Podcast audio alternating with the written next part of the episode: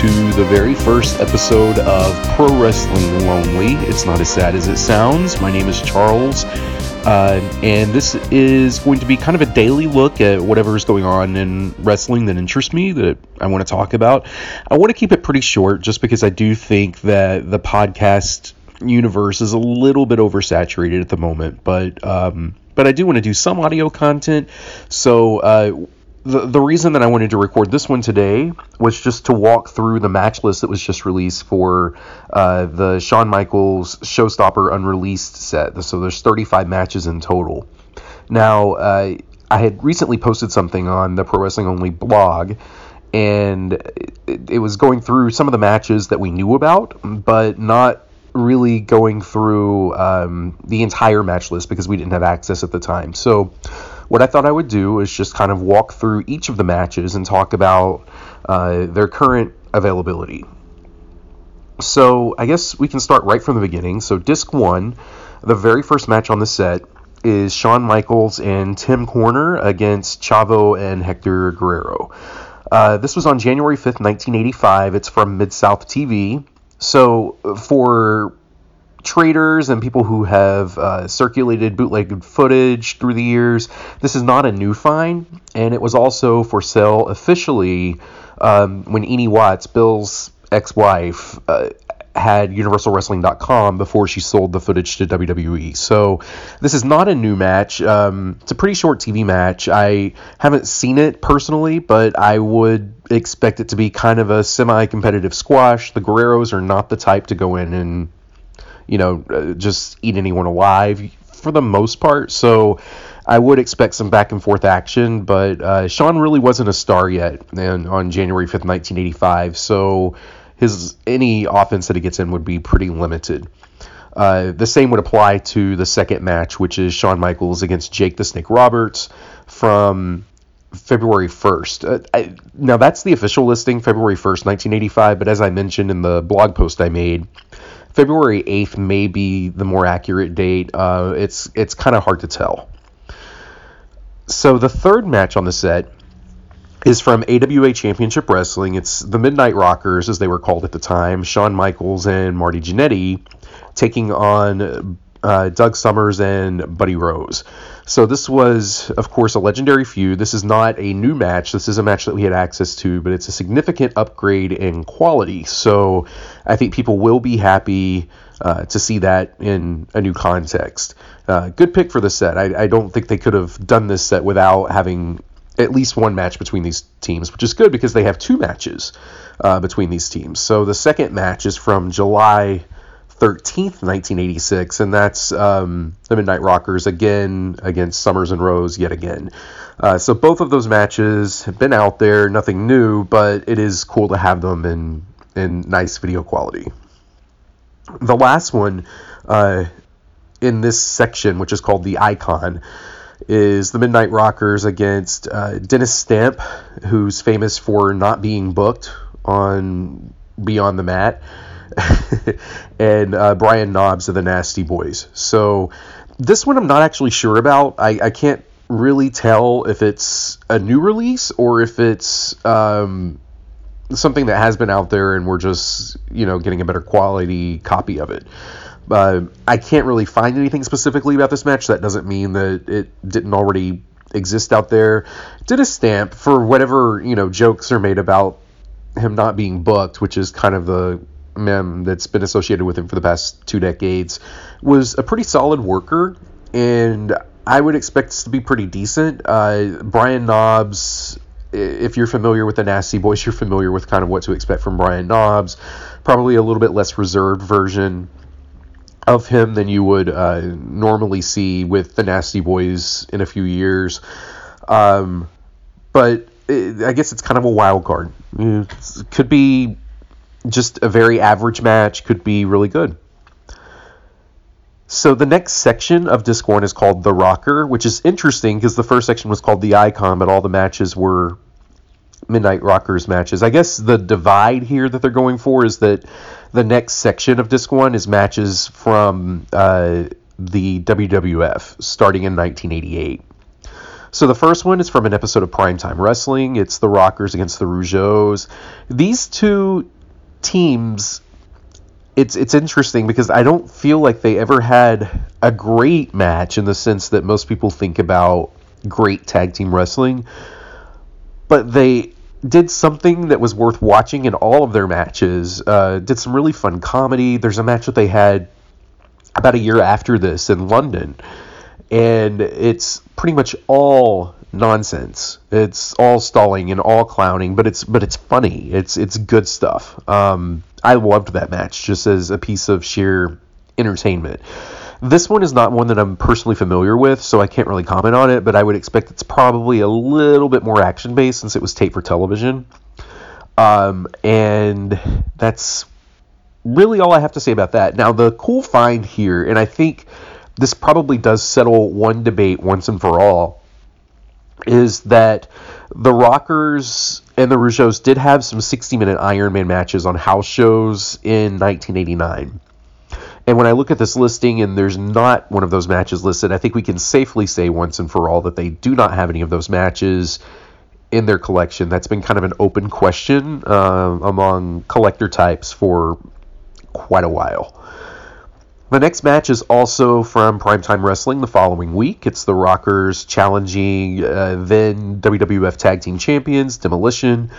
Um, Shawn, if if anyone has read his book Heartbreak and Triumph, um, actually that might have been the name of his DVD set. Actually, uh, yeah, yeah. I but if anyone has read his biography, he wasn't too high on the matches that they had with Demolition but I've seen some interesting perspectives on that series, uh, especially from uh, Matt D at Pro Wrestling Only. Uh, so you can probably find quite a bit of stuff there. I'll try to get a link up to some of the things that he's written about that match because that's always been. I, I think that that's really um, affected the way that he sees Shawn Michaels as a performer because of his mentality about that series. Um, Shawn felt like Demolition was too concerned with looking good and didn't want to sell for them. So this is another match from that series. I'm, I'm sure some people have seen it before. I personally haven't, but it's it's an interesting addition. Uh, the next one is a match from what might have been the best series the Rockers had as a tag team in the WWF. It was either this or uh, the Orient Express, who we'll talk about in a moment. But this was the Rockers against the Brainbusters, Arn Anderson and Tully Blanchard. Uh, this is from Boston Gardens on January 13th, 1989. Now, this is probably a fantastic match, but the the unfortunate thing about this series, and, and I don't even think that this necessarily just applies to the Rockers versus the Brainbusters, but the unfortunate thing about this series is that if you've seen one match in the series, you've kind of seen them all. And uh, so it's like the same order, same spots.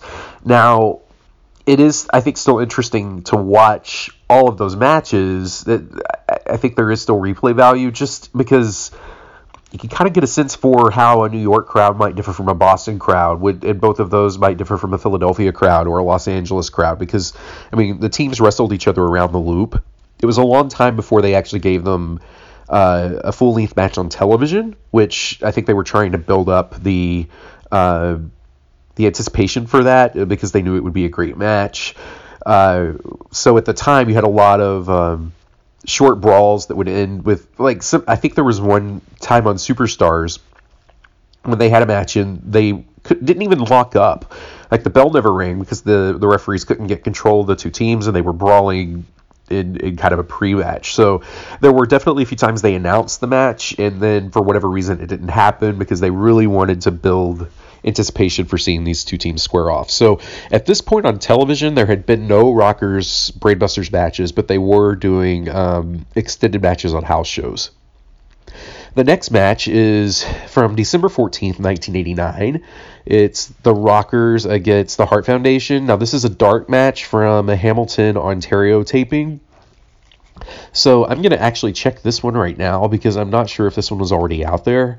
I do know that, um, while I'm pulling this up, I do know that the Rockers and the Hart Foundation had a lot of matches against each other that have uh, been released in the past, specifically on Coliseum Video, and that's what I'm checking because I'm thinking this might have been. I know that there were some other matches from this taping that for sure made it to Coliseum Video. I'm just not sure about this match in particular. Um, but when I look, it looks like this is this is a new find, and they went uh, they went 20 plus minutes. So this should be an interesting thing to watch.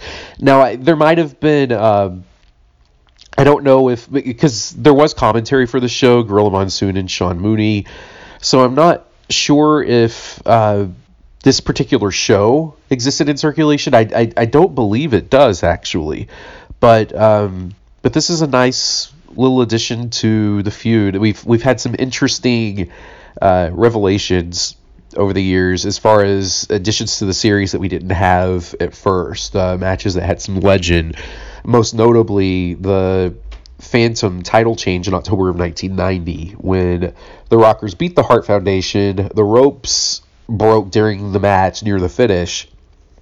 And uh, the WWF was about to fire Jim Neidhart and then decided not to. So they decided to uh, reverse the title change by basically saying that it didn't count because the ropes broke. So uh, the reason they had to do that was because the magazines, uh, your Pro Wrestling Illustrated and the other um, Apter magazines, were already reporting on the title change. So they had to come up with some explanation for why that title change wasn't happening. Uh, so the next match on this on this set is the Rockers against the Orient Express from April 29th of 1990 from London, Ontario. Now this was a dark match at a television taping for Primetime Wrestling, but uh, it didn't actually make the air. So uh, they had a match at WrestleMania 6 that wasn't much. I believe it I'm spitballing here, but I believe what happened was that the Rockers showed up for WrestleMania a little worse for wear, um, having had a little bit too much fun in Toronto, and that match just didn't deliver. Not necessarily that it would have been put in a position to deliver, because I think at the time the focus was on Hogan Warrior, and they didn't want anything to really take too much from that on the show. Uh, their most famous match was at the 1991 Royal Rumble, which is a hell of a match. Uh, worth seeing if you haven't seen it. So I, am really curious to see this. I think uh, it could be another gem, and that's what we want from these uh, types of releases. Now, let's see. I'm looking to see how long they went. It, I I don't really see a match time, so this could have been a relatively short match or it could have been a longer match, but either way, it's something that we haven't seen before, which is pretty cool. Um, the next match on the series is, or on the set rather, is the Rockers uh, facing Demolition. So Demolition at the time were the tag team champions. They were near the end of their run because um, Bill Eadie, or uh, some of you may know him as Axe from Demolition or the Masked Superstar, he was uh, in pretty bad shape and really wasn't going to be able to work much longer. Crush had started replacing him in a lot of matches uh, on the road, but Axe was still, you know, with the team in name. So uh, when I look at the results for that time, it looks like they uh, th- there's no time given or anything, but it looks like it was smash and crush this time out. So Axe isn't in the match. Uh, that probably brings the quality down at least a little bit from what you would expect, but it's still a new match. Uh, the Rockers could be counted on against a lot of teams that sometimes didn't even really have good matches, so uh, I wouldn't write anything off unseen. And that would also go for the next match, the Rockers against the Natural Disasters. This actually did air on Primetime Wrestling in uh, on November fourth, 1991. I don't remember it being anything particularly special, but that doesn't mean that it wasn't. Uh, this was near the end of the run for the Rockers, and uh, it might have been something that they uh, did to kind of start people expecting a breakup. Uh, in the final match on disc one, which I talked about in the in the blog entry that I wrote up, was Uh, the Rockers against the Legion of Doom from WWF Superstars on December 28th, 1991. I thought that was uh, a really fun match. It's only, I think, three minutes, if that. But uh, the power speed dynamic worked really well for these two teams, as you would expect.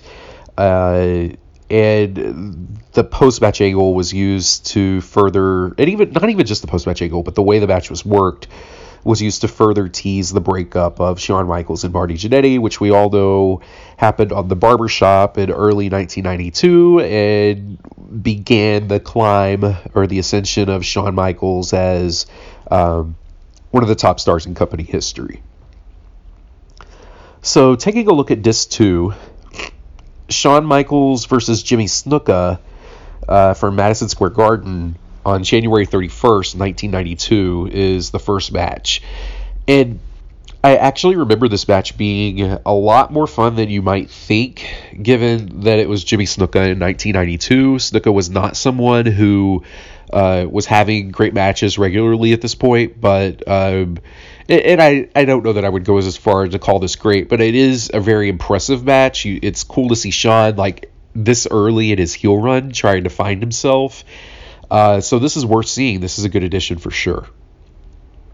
After that, we have a Piper's Pit with Shawn Michaels, which was a dark segment at a Wrestling Challenge taping on April 29th. Uh, we definitely haven't seen this one before. I'm really curious uh, how they how it played out. Piper with Sherri was always fun, and Shawn was just you know kind of finding his identity as a, a solo heel. Uh, so it's probably a fun segment if nothing else.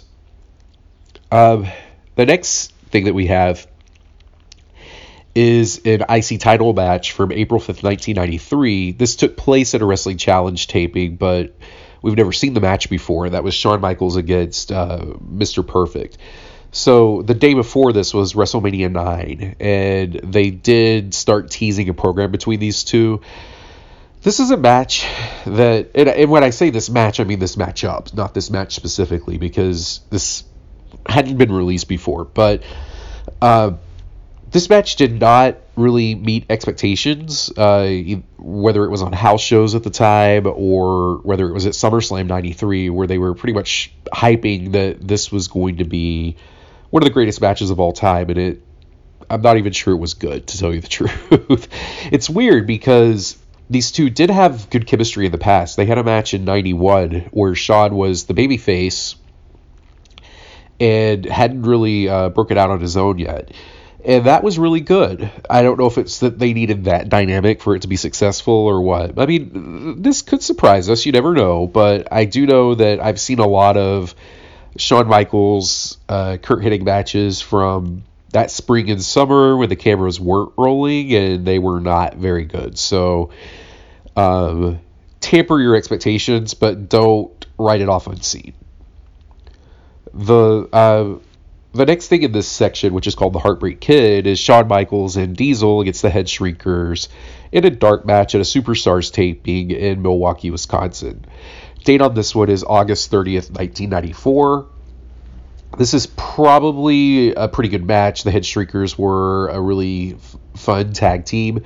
Uh, Samu took some crazy bumps in no shoes, and Fatu was always like a, a, very good worker. So I would expect this to be pretty good. I think by this time, Shawn and Diesel would have been the defending tag team champions because they won the titles uh, just a few days earlier, actually the night before SummerSlam, at a house show in. Um, I believe it was Nassau Coliseum.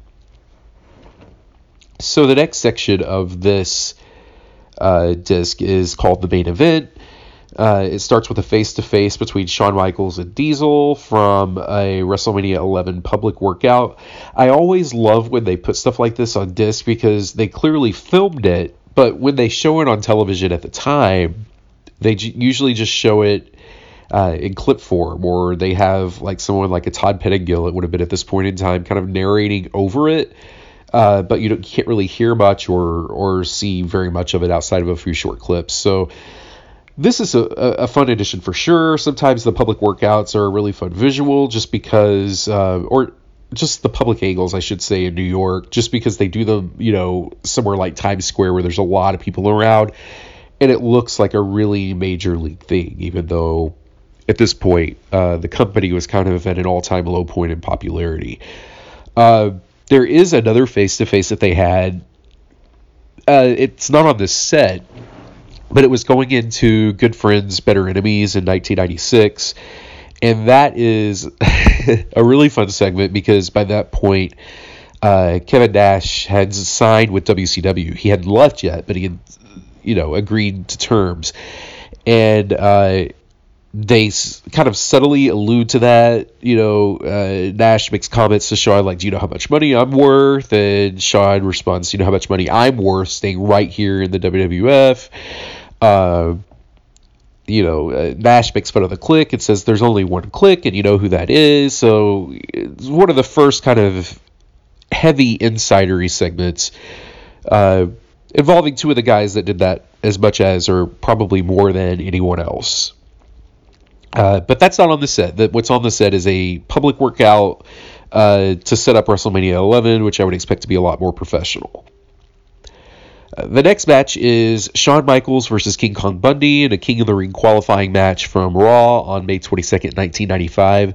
Now, the night after WrestleMania 11, uh, Shawn was set up for a babyface return when Sid attacked him uh, when Shawn kind of subtly blamed him for not winning the title at WrestleMania. So uh, this was Shawn's first time uh, coming back as a solo babyface. Uh, he got a pretty good reaction. I think his reaction grew in the coming months, but he got off to a really good start. Uh, there was a post match angle where he reunited with Diesel after being estranged from him for a few months uh, when Diesel turned babyface and became champion. Uh, so it's not a bad addition. I think in terms of establishing things as far as where they were at this point in time, it's it, it makes sense.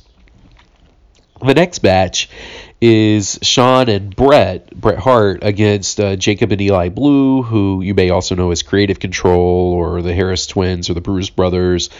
Uh, this was from Louisville, Kentucky, in a Raw taping on July 24th, 1995. So I mentioned this in the the blog entry that I wrote, but the interesting thing here is Shawn and Bret teaming. I mean, that's the reason to include this above all else. Um, I don't remember exactly when Jacob and Eli kind of cornered Shawn Michaels and threatened him in a dressing room over Shawn being Shawn, like we've all come to expect. Um, so I'm not sure if that would have been before this match or after this match. Uh, it probably wouldn't affect how the matches worked really, although Shawn was starting to get at that point where he was becoming his most difficult, so it might have. But uh, but this team, the Bret Shawn team, is something that we don't have a lot of. Uh, there is one other match where they're teaming but it's just something that was recorded by a fan in the audience with a camcorder that they snuck into the building. But I remember there was an angle after that match because they played, I want to say they played Shawn's music instead of Bret's music, and it caused an argument between the two of them. So, if nothing else, that's a sign that they were clearly thinking Bret versus Shawn at WrestleMania for a little while before they got the belt off of Diesel. Uh, the last match in this section, the main event of Disc 2, is Shawn Michaels, Diesel, and The Undertaker against uh, Psycho Sid, Tatanka, and Kama. This is from a Superstars taping on July 25th, 1995, and it was a dark match. We haven't seen this before. These were the three biggest baby faces in the company at the time, even though Bret was probably the most popular. Uh, so it's an interesting look at the top talent in a six man tag, which is something that I always enjoy, even when the top talent isn't necessarily great. Um, just to kind of see the crowd reactions and see it's a good barometer basically for how much people were feeling what they were doing at this point. Um, it's an elimination match also, which uh, the fact that it's on a Shawn Michaels set and it's an elimination match tells me that he's going to be in it for the long haul it kind of surprises me that they would do that stip unless they just wanted all three heels to take a fall, just because I can't see any of those three doing a job at this point, or any reason why either any of the three of them should. Uh, those three being Shawn, Diesel, and Undertaker. The other interesting thing here is that we have a match on July 25th. We also have the match the day before on July 24th uh, with Shawn and Bret against Jacob and Eli Blu. Now, the day before both of those matches was the second in your house, which was July 23rd, 1995, in Nashville, when Shawn had the really great match against Jeff Jarrett. So we now have matches from three consecutive evenings of Shawn Michaels. That wasn't the only match that we had from the previous day, from July 24th. Uh, faced Jimmy Del Rey on that episode of Raw, which aired live. Uh, in a pretty fun five minute match. And then the main event with Bret against Hakushi is a little bit more famous and more remembered. It's a really good TV match. Um, the next section of this is called the champion, uh, which I guess kind of speaks for itself. So these are all uh, title defenses, or I think it looks like in a couple of cases, just matches where Shawn happened to be the champion at that point in time. Uh, the first one is the ladder. That's Shawn Michaels against the One Two Three Kid. I think this was Kid's last uh, relatively high profile match in the company before he jumped. I think he may have gone into rehab shortly after this match. Uh, Shawn always sold a lot for Kid, and, and just like everyone else in their little circle did. Um, so I would expect this to be pretty good. In fact, I remember they actually had two matches in the first half of 96 on Superstars. The other one, I mean, Kid got a ton of offense, uh, probably even more than he should have, considering that Shawn was being groomed for the, the top position, uh, and Kid was kind of fading in importance. But um, this match, I remember, I remember it being really good too. I don't think it was at the level of the first one, but it's but it is another very good match worth your time, which you'd expect from these two who always worked really well together. Uh, the next match, I'm really interested in seeing this one. It's from uh, Des Moines, Iowa taping of Superstars, but it was a dark match with Shawn Michaels defending against Steve Austin. So slowly over the last few years of the DVD era, we've gotten uh, a few more matches between these two. Uh, and this, I guess, being the latest example. You know, at this point, Austin wasn't really stone cold the way that we know him, but he was probably a more fundamentally sound worker. So there's a chance that these two had a really good match. Uh, either way, it's worth checking out for sure. The next match on the set is a title match where Shawn defended against Yokozuna in Kuwait City for whatever reason, Shawn Michaels was hugely over in Kuwait. They loved him. Um, make your own jokes. I, I, think that when the very first podcast that I did, which was an episode of Wrestling Culture that I recorded with uh, Dylan Hales and Dave Musgrave, we talked about Shawn's popularity in Kuwait just because it was just a funny little sidebar thing, uh, which was a parrot based on how the company uh, presented their overseas trip on Monday Night Raw. But this match has been out there before, but this is probably a huge upgrade in video quality, uh, so I'll probably watch it again. The next match is Shawn Michaels against Justin Hawk Bradshaw, JBL. Uh, this is from Superstars on September 29th, 1996. Fairly early in Bradshaw's run with the company. Uh, I have seen this. I remember it not being anything special, but being perfectly fine. Uh, be interesting to watch it again. The next match is Shawn Michaels against Vader in uh, a dark match from uh, State College, Pennsylvania, at a Superstars taping September 24th, 1996. I, to tell you the truth, I have no idea what to expect here because Shawn did not have a lot of respect for Vader as a performer, so it seems like their matches never quite hit the level they should have. I also think that Shawn's strength has never been his offense. Uh, it's been more his ability to bump, but his ability to like have an exaggerated selling reaction to everything, and that can work against Vader. But I also think that Vader tends to have his best matches as a heel against uh, guys with a lot of offense, or at least guys who bring a lot of offense to their matches. So Sting uh, brought all these new moves to his match with Vader. Akiyama in Japan, you know, really got that too. Uh, Muto in '91. So I don't. I really don't know what to expect here. They had some really short matches on house shows at this time too, so this may not be anything special, or it could be a night where they were both feeling it and decided to turn it on.